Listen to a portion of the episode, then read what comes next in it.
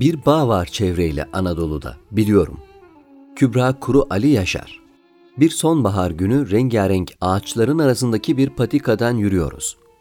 Az gidiyoruz, uz gidiyoruz, bir türlü pınar üstü tarlamıza varamıyoruz. Birkaç kere niye bu kadar uzak, hala gelmedik mi diye mızlanarak sorduğum soruları yanıtsız bırakıyor babaannem. İstemediği halde peşine takıldığımızda sızlanmalarımızı duymazdan gelir. Öncesinde bizi neden götüremeyeceğini anlatır ve her seferinde şakalaşarak ''A evladım, siz benim kuyruğum musunuz?'' der. Bu sefer de öyle oldu. Yola çıkana kadar kaç defa orası senin yürüyebileceğin kadar yakın değil, ormanın çok içinde dedi. Tüm uyarılarına rağmen kuyrukluğuma halel gelmesin diye düştüm peşine. Geçmiş gün, babaannemle Pınar üstüne sebebi ziyaretimizi hatırlamıyorum.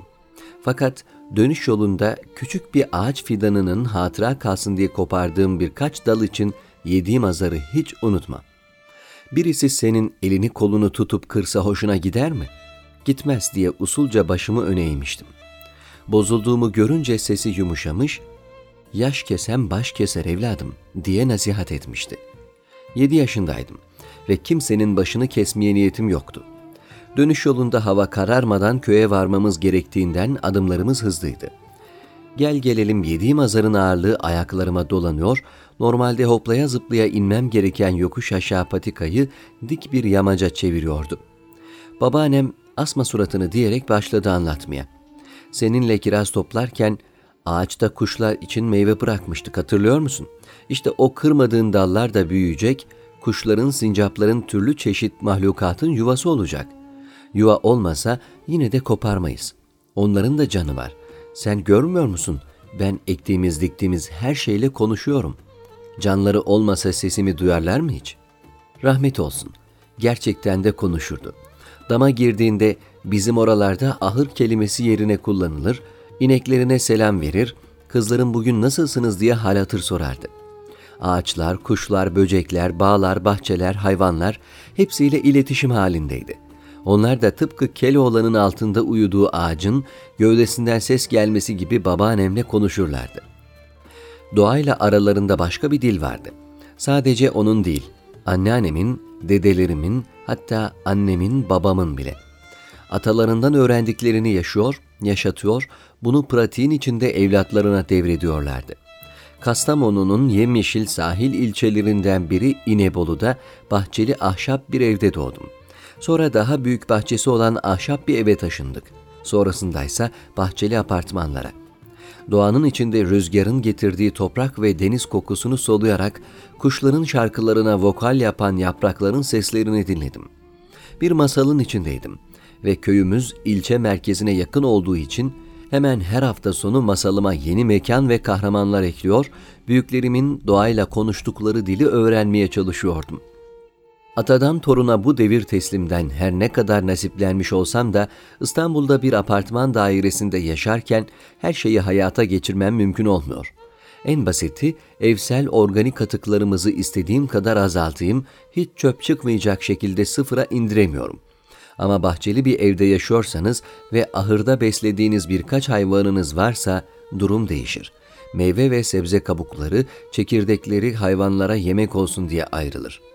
Yal diye bilinen bu yemeğin bizim oradaki adı yundu. Yani babaannem mutfak tezgahının altına koyduğu kovada bizim şimdi organik atık dediğimiz şeylerin büyük bir kısmını biriktirirdi. Allah muhafaza kardeşlerimle bu kovaya kazara yumurta kabuğu, çikolata ambalajı, kağıt atmış olalım, babaannemin dilinden kurtulamazdık. Kaldı ki bu hayvanlar öyle her şeyi de yemezdi. Kardeşlerimle bunu eğlenceli bir oyuna çevirmiştik. Emin olmak için inekler karpuz kabuğu yer mi, çay sever mi gibi aklımıza gelen her şeyi babaanneme sorardık. Hatırladığım kadarıyla çok az ambalaj atığı çıkardı. Onların bir kısmını evdeki şömine gibi ocağa, bir kısmını da avludaki odun fırınına koyar, ekmek veya yemek pişirirken ateşi tutuştururduk. Değirmenden un, çarşıdan patates, soğan çuvallarla alınırdı. Anne babamın çocukluğunda onlar da bahçede yetişirmiş. Çuvallardaki malzemeler bittiğinde asla atılmaz, bağ bahçeden bir şeyler taşımak için saklanırdı. Süt, kaymak, yoğurt, tereyağı bugünlerde çok meşhur, ekşi maya ve ekmek evde yapılır, yumurta için kümesteki tavuklara başvurulurdu. Büyük babam ilçede çalıştığı için bağbahçe işlerine hafta sonu yardım eder, hatta iki kovanla geniş ailemize yetecek kadar arıcılık yapardı. Ayçiçek yağı ve zeytinyağı büyük tenekelerle alınır, bittiğinde onlar da atılmaz, uzun kenarı kesilerek ya içinde hayvanların yemleri pişirilir ya da çiçek ekip saksıya dönüştürülürdü. İşin aslı dönüşüm hayatın tam merkeziydi. Çok defa eskimiş kıyafetlerin irili ufaklı kesildiğini gördüm. Bunların içinde çiçekli desenlerini çok sevdiğim elbiseler de vardı.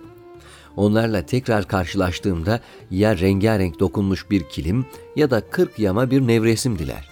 Bazıları ise bahçede korkuluk olarak sahne alırdı gömlek yakalarının ters çevrilip dikilmesi, ceket ve pantolonların dirsek ve dizlerine yama yapılması, atmak ve yenisini almak fiillerinin henüz dünyamızı ele geçirmediği dönemlerde bir alışkanlıktı. Kaldı ki anne babamın aileleri yenisini alabilecek güçteydi. O günlerde herhangi bir şeyin yenisinin alınabilmesi için o eşyaya gerçekten ihtiyaç duyulması gerekliydi.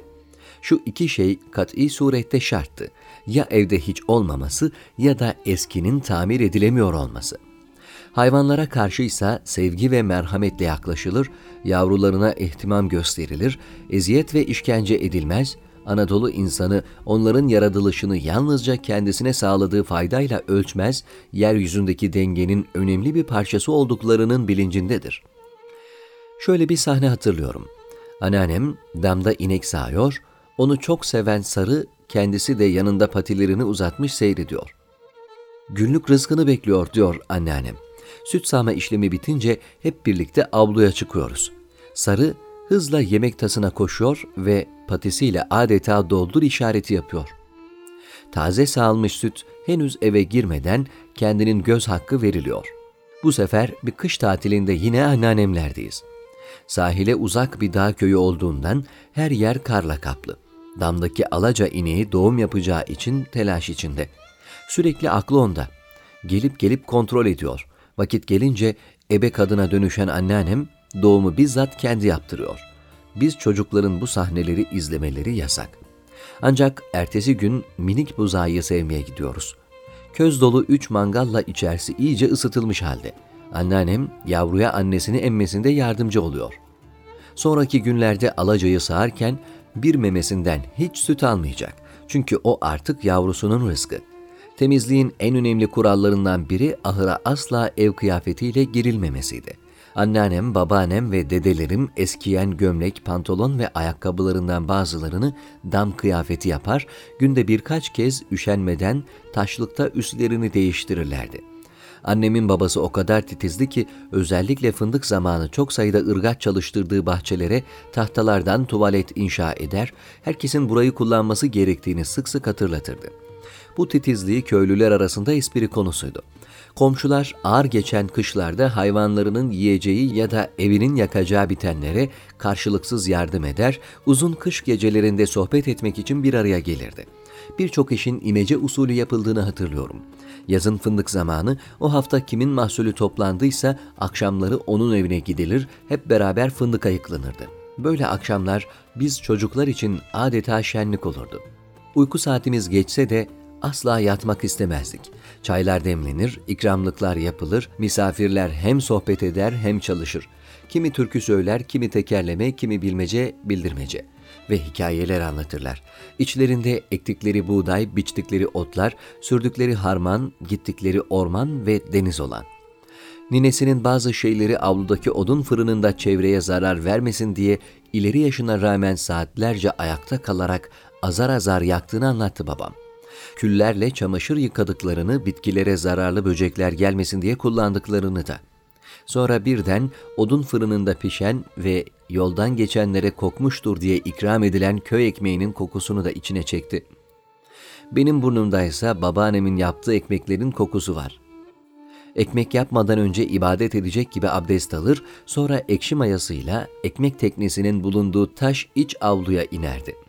Uzun ahşap teknenin başına besmeleyle oturur, bereket duasıyla hamurunu yoğururdu. Mayalanan hamur odun fırınına verileceği zaman biz heyecanlanır, koşarak birer teneke kapar, kendi ekmek hamurumuzu koymak isterdik.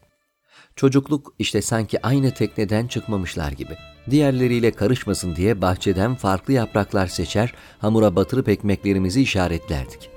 Öyle çok uzak bir zaman değil. 35 yıl önce Anadolu'daki birçok evde işler havanın, suyun, toprağın durumuna göre belirleniyordu. Haliyle insan da tabiatın doğal bir parçasıydı. Güneşe bakarak saatini, gökyüzüne bakarak hava durumunu, ekip biçtiklerine göre mevsimleri biliyor, çevresini bunlarla genişletiyordu. Her ne anlatacaksa içinde doğa vardı. Kabul ediyorum. Dünya küçücük bir köy olduğundan beri her şey çok değişti. Şimdi küresel köylüler olarak evlerimizdeyiz. Bu yazıyı İstanbul'un en kalabalık ilçelerinden Fatih'te sokağa çıkma yasağı olan bir karantina gününde yazıyorum. Üstelik normalde araba gürültüsünden kapısını bile açamadığım balkonunda türlü çeşit kuş sesleri duyarak. Elektrikli fırınımda ekşi mayasını hazırlayıp yoğurduğum iki somun ekmek var. Karışmasın diye çörek otu ve susamla işaretledim. Değişmeyen şeyleri düşünüyorum, doğayla bağlantılı. Dilimize yerleşmiş benzetmeler var. Güçlüye dağ gibi, güzele ay gibi diyoruz hala. Saatim iftarın yaklaştığını, fırının alarmı ise ekmeğin piştiğini söylüyor. Değişmeyen bir şey daha var. Ekmek sıcak, Allah güzel, sen iyi.''